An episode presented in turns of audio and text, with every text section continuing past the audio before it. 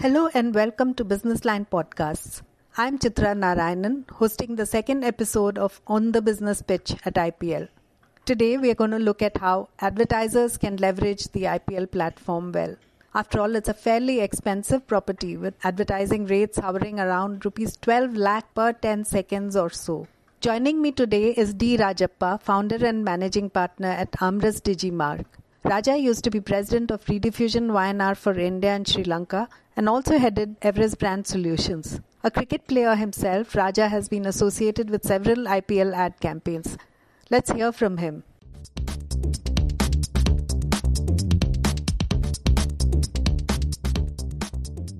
Hi Raja, welcome to Business Line podcast. Hi Chitra, thanks. As an advertising professional, you've been associated with the IPL and the IPL is a pretty expensive property to advertise on. So is it really worth the money for brands to bet on it? Well, I believe advertising on IPL is definitely an expensive affair, but I would rather categorize it as an investment. You know, when you look at the smart marketeer, he does get the bang for the buck with this. And if you look at the fact, or if you really look at the kind of value that it offers, because that's how you really can assess whether it's a great investment vehicle or not. If you look at the basic value that it offers, I think going by the last season, which is IPL 2019, the reach has been close to 462 million and the watch time also about 338 billion and has been consistently increasing across every season of the IPL. And compared to 2018, the reach delivered is over 12% higher. And since the property moved to Star, I think they've also broad-based it in terms of telecasting it across 24 channels and then this is also into eight languages. This has also delivered a great amount of female viewership. So if you look at even the quality of viewership, I think in terms of even the different segments it attracts, there is a large proportion of youth and also female viewership which have been gradually increasing in terms of the distribution and reach, it's a great property to be on. But then, isn't that too much clutter?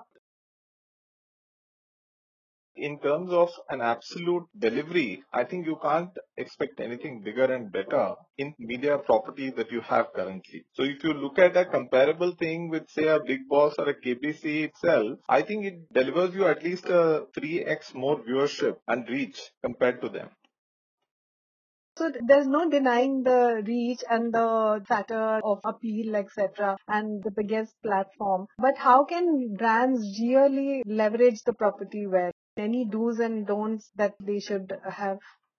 Uh, definitely. I think before I come to that, I would like to even emphasize on one more point. I think if you look at most of the other media properties, you normally consume a content and forget about it. But something like an IPL where the interest levels are so high, there is a lot of synergy and surround that also builds up in social media. And if you look at the current year, I think it's the first big tournament and it's also coming at a festive season. So definitely in terms of value, what it offers is fairly good. But yes, it's a fairly expensive investment. Now, if you look at the other side in terms of what is it that the advertiser can expect or get out of it, I think there are lots of things that they can really expect. It's really about how best you can innovate. How can you really channelize the magic moments really? And I think in a way where this entire thing has moved is you really need to look at a movement from sensory to the experiential level. I think while in terms of communication, you could really appeal to the sensory appeal on a platform like IPL. But I think there is a lot of stuff that you can do which will build the surround and the experiential aspect for the brand.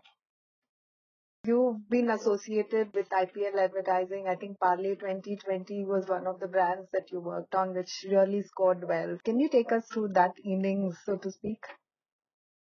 When we started out with branding for Parle for a launch in the cookie category, this was way back in 2007-8, I think we were entering a category which was dominated by Britannia Good Day. They were really the number one player. And since Parle was coming into the premium segment, they had really a great product. They were coming in with butter cookie and cashew cookie, which were to really get them an entry into the premium cookie category. And with that, they also had a pan-India distribution. So given that, I think with a format like T20, I think it was very important that we really say impulse buy in this category. And for the youth, it's an instant snack on the go, a cookie. So we came up with this pretty slogan, which was short mein niptao, to really trying to capture all the excitement that a T20 packs in. In its smaller avatar, instead of a five-day cricket, the T20 packs in a lot more excitement and glamour in its T20 avatar. So we came up with about four commercials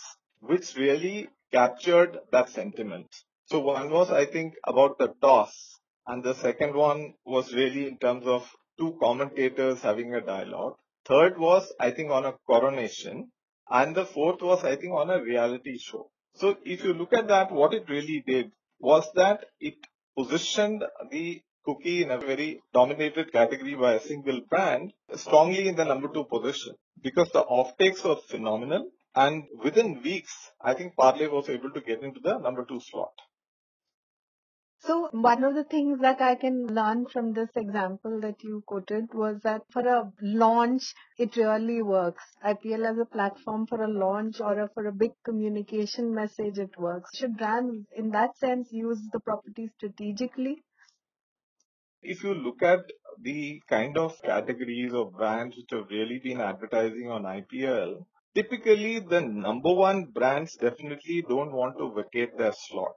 And then, of course, there are the challenger brands or the new brands who really want to make an impact in a particular category, who definitely believe that it's a great property to really get on and challenge the dominant player.